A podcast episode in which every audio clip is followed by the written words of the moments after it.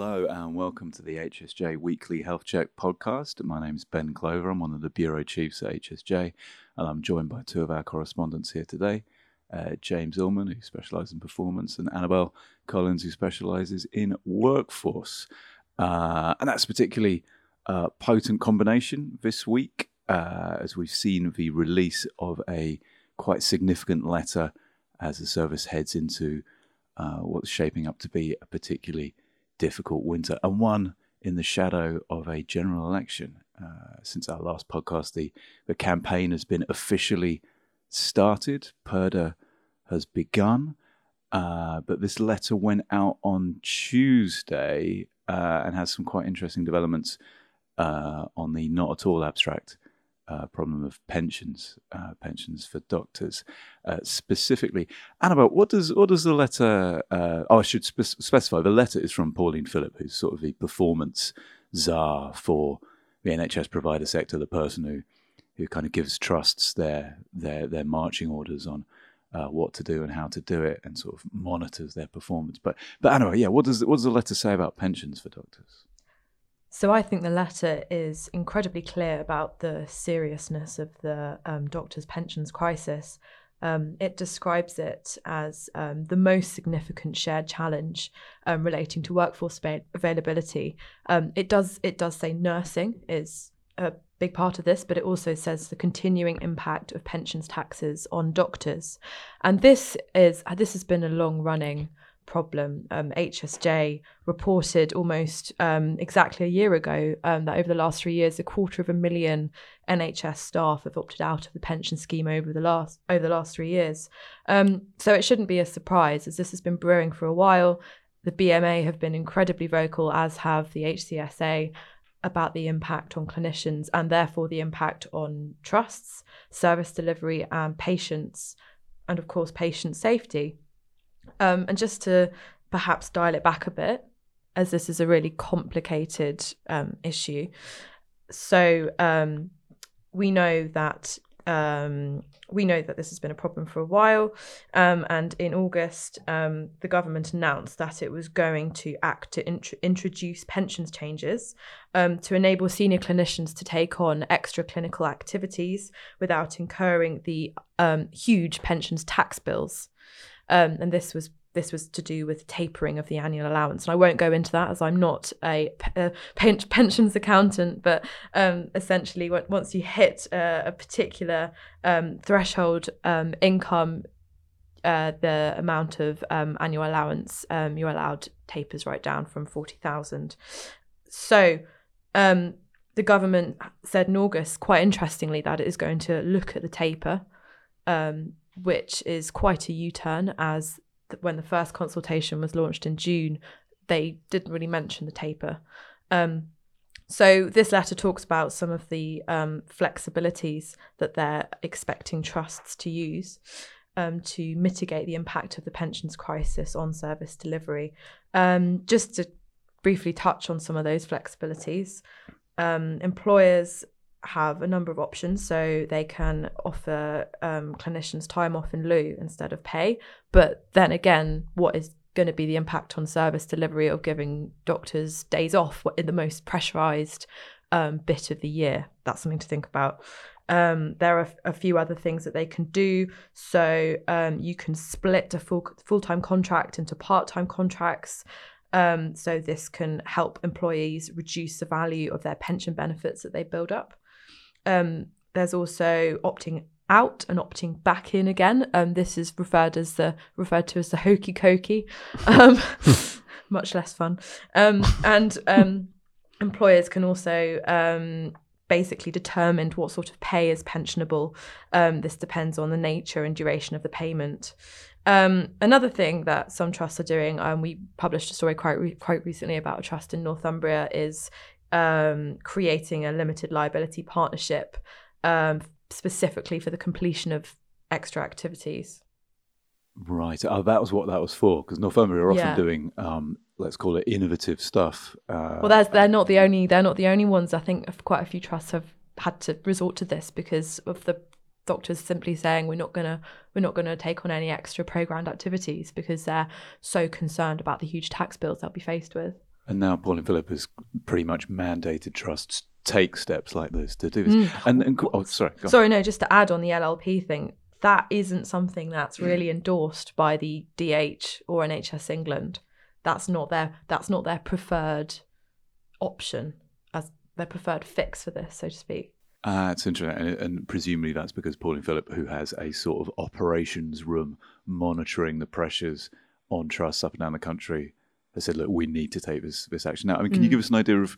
Um, I'm sure people, if you if we have listeners in trusts, you'll you'll be familiar with the sort of effects that that the uh, the pensions crisis has had on the on the medical workforce. But can you can you take us through some of the actual practical effects that's had? Absolutely. So, um, we saw reported just this week that um, St. St. Guy's and Thomas's um, hospital in central London closed an intensive care ward for I think it was about 18 weeks. Um, we're seeing, um, we're, we're, hearing trust reporting there's been a huge dent on waiting lists um, as the consultants simply aren't there to see the patients. Um, I think there's um, there are also concerns about you know, particularly in A and E, and we've we've had the president of the Royal College of Emergency Med- Medicine um, just a few weeks ago warning that there are severe rota gaps at senior level due to the pensions crisis, and that obviously affects emergency medicine consultants as well. And in the winter, um, we certainly don't want to be short of emergency medicine consultants.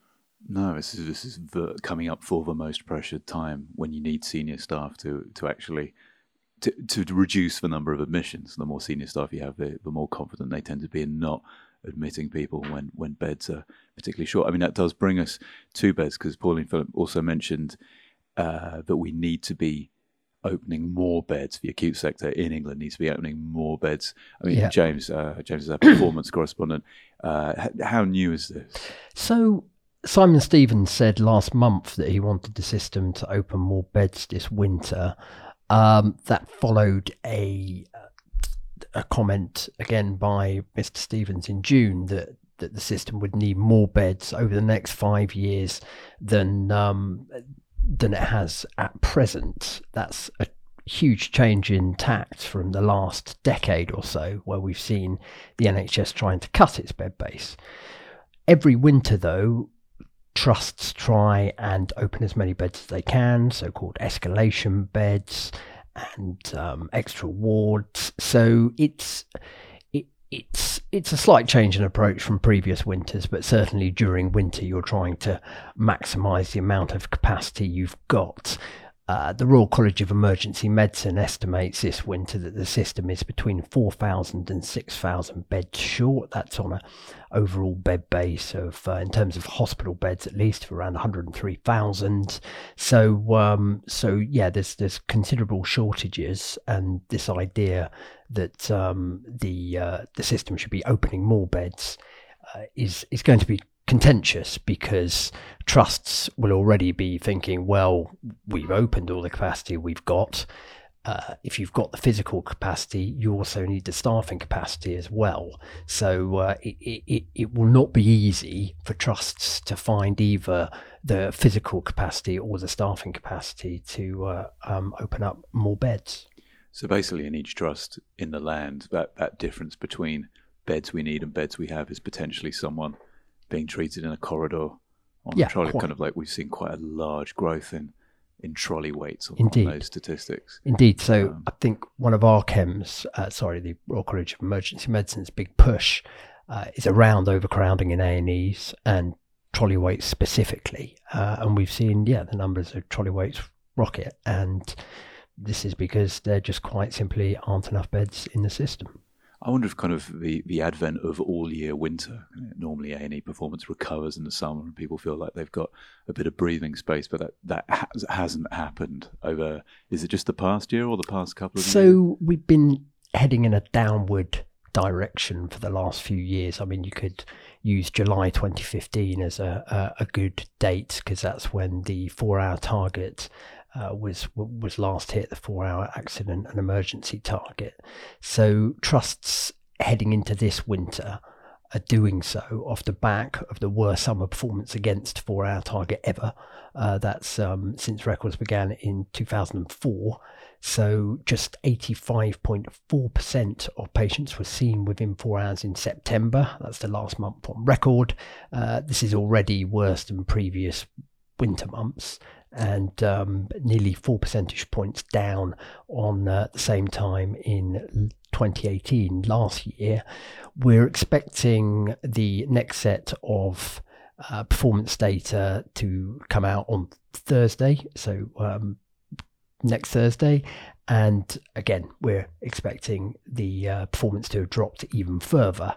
So, why is all that happening? Well, um, one of the major reasons uh, is the sharp increase in demand. There were 529,903 emergency admissions in September.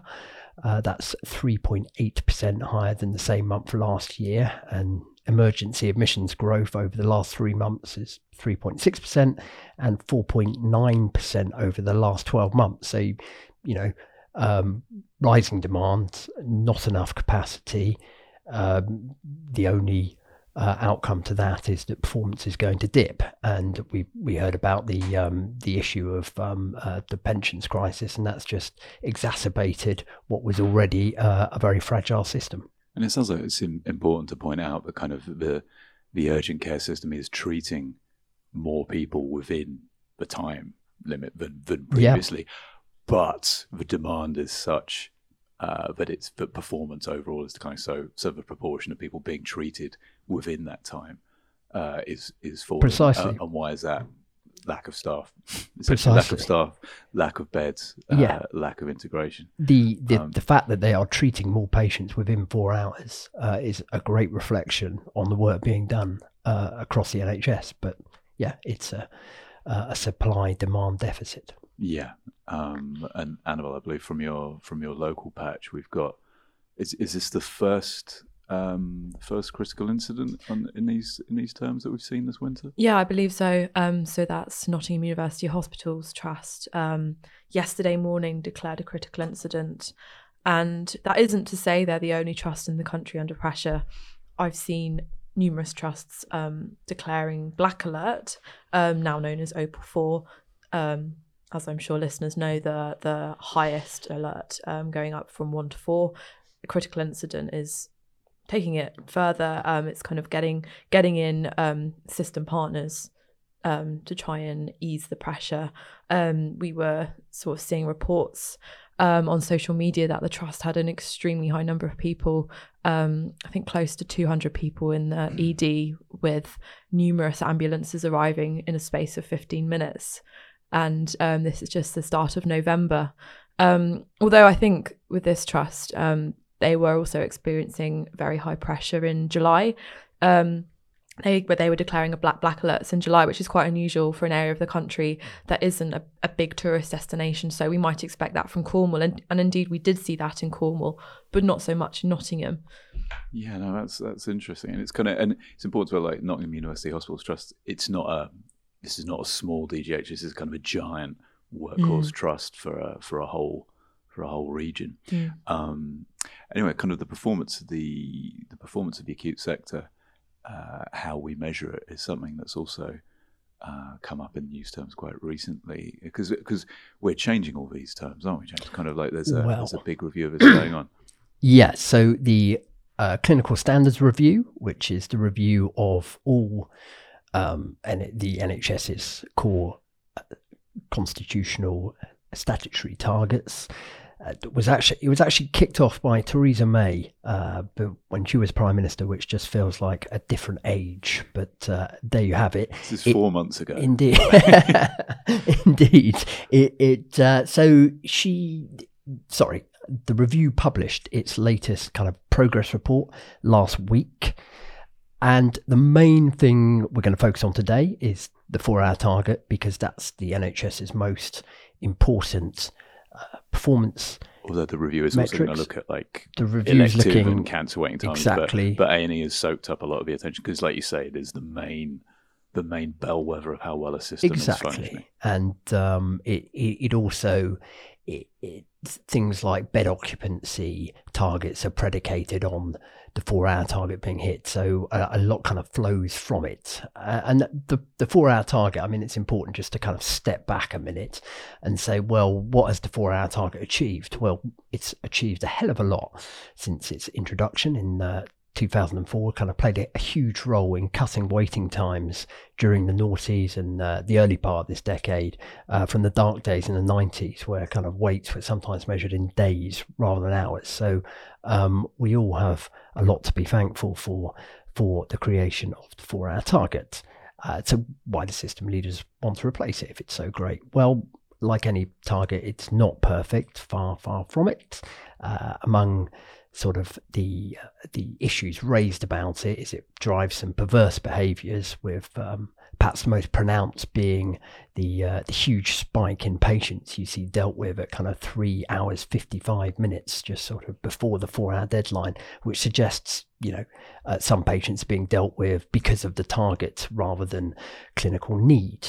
Uh, now there's also the issue, as previously mentioned, that it hasn't been hit since July 2015, and it's kind of hard to get away from the fact that this appears to be a major incentive, uh, a major reason why system leaders and politicians would like to see it gone, because it, it, sort of causes great embarrassment every month when it comes out. It's another month they haven't hit the target, things are getting worse, etc., etc. Doesn't look good.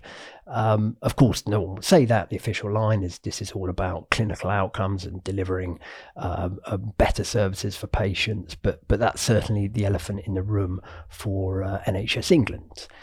Uh, so, sh- should it be scrapped? D- the should it be scrapped depends entirely on what it is replaced with. So, if the review group can demonstrate that they've got this uh, metric which delivers better clinical outcomes and, and they can uh, demonstrate that robustly, then yeah, perhaps the day has come where the four hour target will say, thank you for your service, goodbye. But, um, you know, this is a huge challenge. There's been quite a, a, a, lot of work done previously on on replacing it, and and this has failed. So this does feel different to previous efforts to replace the four-hour target, in that the, there's there's kind of more political and clinical enthusiasm uh, for reform this time around, but. Um, uh, as I say, this the, the review group has to demonstrate that, that it really has something that's better for patients. And they're, and they're testing it at twelve or fourteen different trusts. 14 um, pilot sites. Which, 14 pilot sites. Yeah. And, and what they're proposing to, well, what they're testing is the, is the is a mean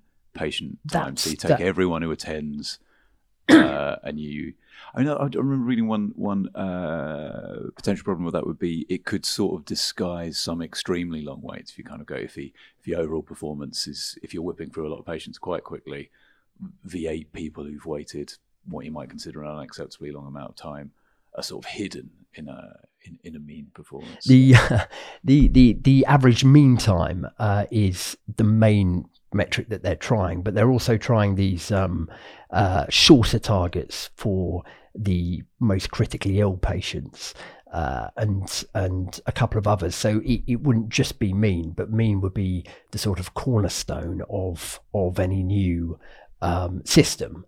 So the they've they've tested this and they've actually found that patients were waiting longer overall. And you think, oh well, that's a bad thing, but um, uh, they the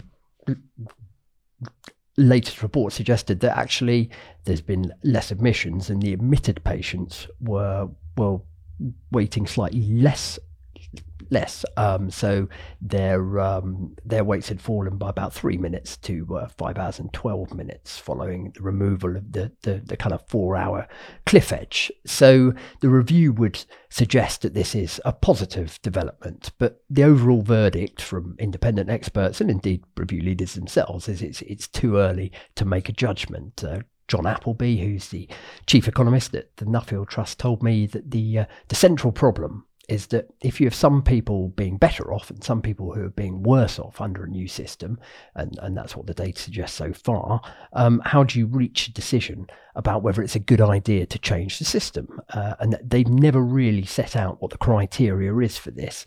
Um, now, this may be that um, they haven't really worked it out yet, and, and, and that is happening as part of the process.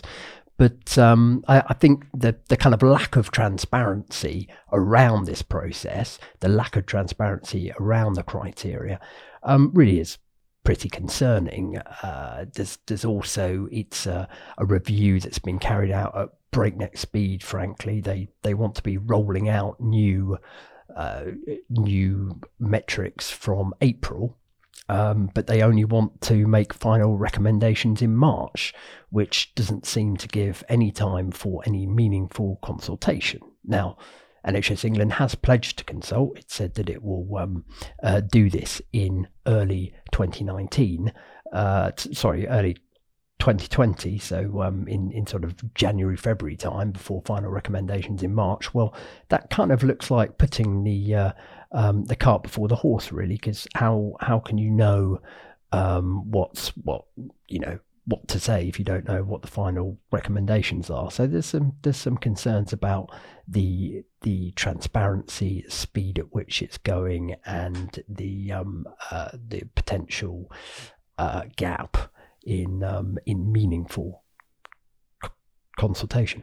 Yeah, it's sort of it's sort of slightly concerning that the the idea that the clinicians in a in an emergency department would ever sort of prioritize one patient's care over another, over a more deserving case, just to come in under some target, to come in at like three minutes fifty eight, rather than if was, if someone genuinely had higher need, then you would hope and expect that they would always see the person high need. I mean, that's that's what triage is. That's what they certainly. That's what they do. So, I mean, the the four hour target.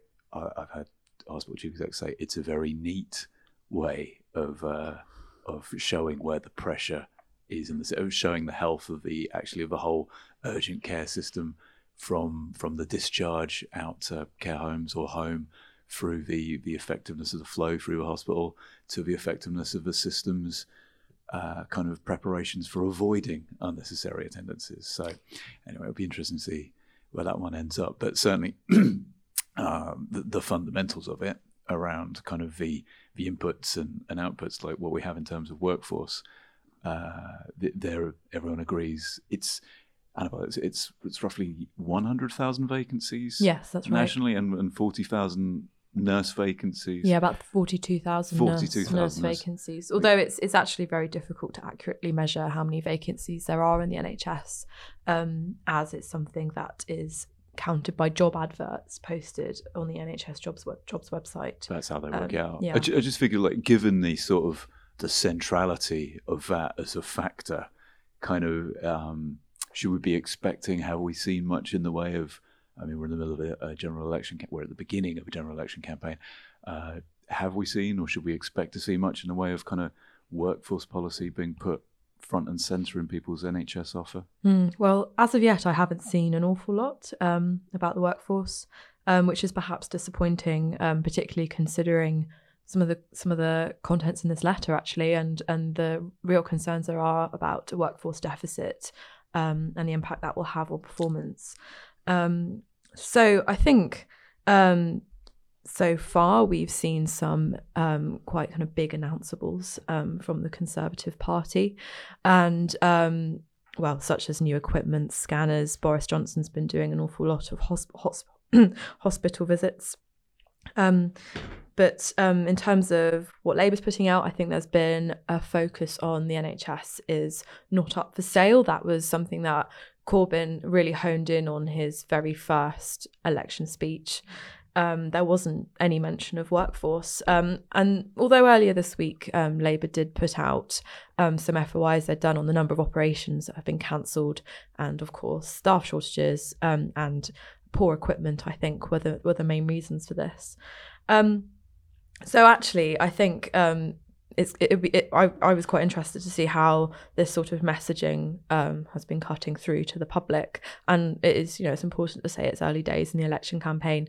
The manifestos haven't been published yet. So you know I think perhaps we could expect something on pensions in the perhaps in the Tory manifesto.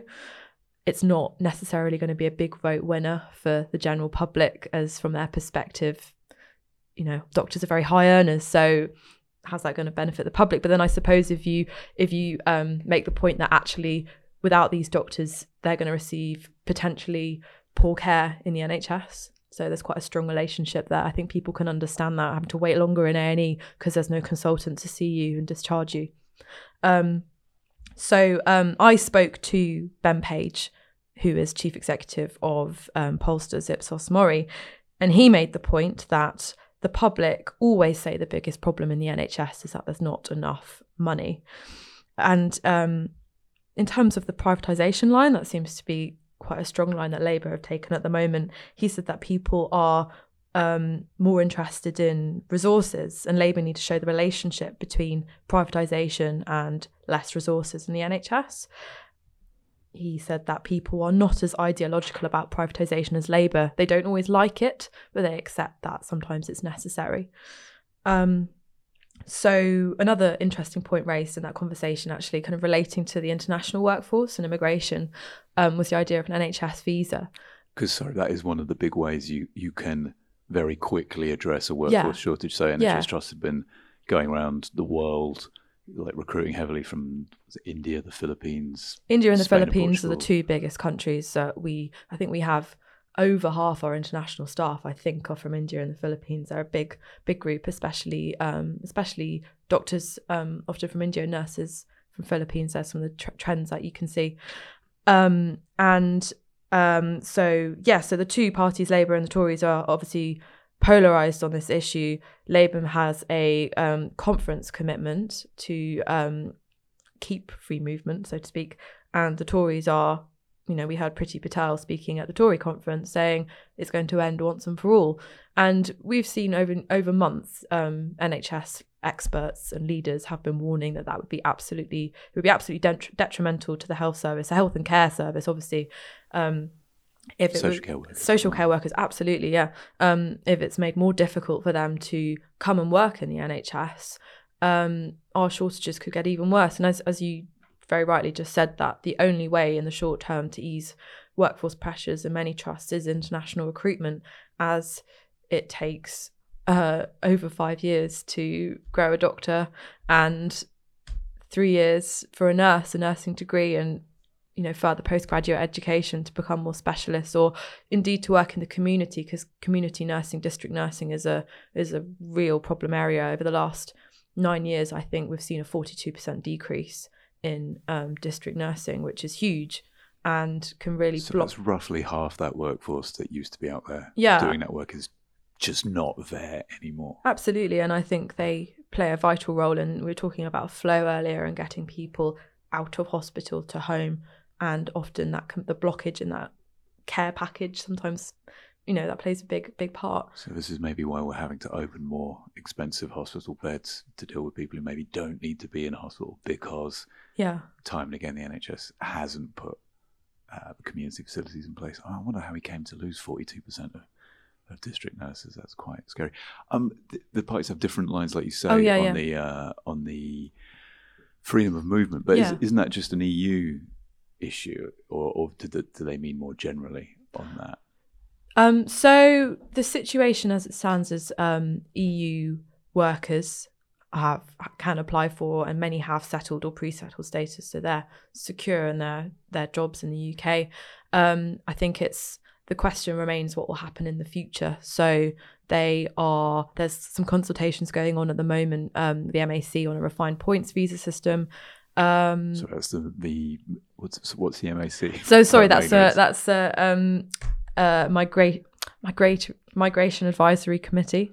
Right, that's which sets policy for. Yeah, so the government's asked them to consult on what a future uh, immigration system could look like, and um, yeah, there are there are concerns that if a salary threshold is set too high um, to be a, a skilled worker allowed to come and work in this country could have disastrous impact on um, on workers who are not on the shortage occupation list and for social care workers as well. So I think so um yeah so I was talking to um, Ben Page about this idea of um, an NHS visa would kind of sounds like it it would be a bit similar to the shortage occupation list, but it would just, you know, the shortage occupation list can change. It doesn't it doesn't say the same. Nurses aren't necessarily, although I can't imagine them not being on it, but that it's not set in stone that they're always going to be on it. So apparently about six in ten people are supporting an NHS visa, which I think that says quite a lot about the the, the he, he, said the pragmatism of the public when it comes to the NHS. Um, I wonder whether politicians will also recognise this. Yeah, that would be an interesting departure. People go, okay, we're we're prepared to put behind other bits of our immigration policy because this is a priority, and because you know, I think it's important to stress, like the, the the pressures on the system that we see couldn't be more related to the 100,000 vacancies that we have. So if, you, if you're proposing to make that worse in any way, then that's a, a difficult sell. Um, thanks, James. Thanks, Annabelle, for, for taking us through that. Uh, we're back uh, next week with the next uh, weekly health check podcast. Uh, you can you can download that from all of the normal places uh, you get your podcasts from, uh, and also from the hsj.co.uk website. if you've got any things you'd like us to discuss, um, please send them in. My email is ben.clover at wilmingtonhealthcare.com. Uh, we'll see you next week. Thanks very much. Thank you very much. Thank you.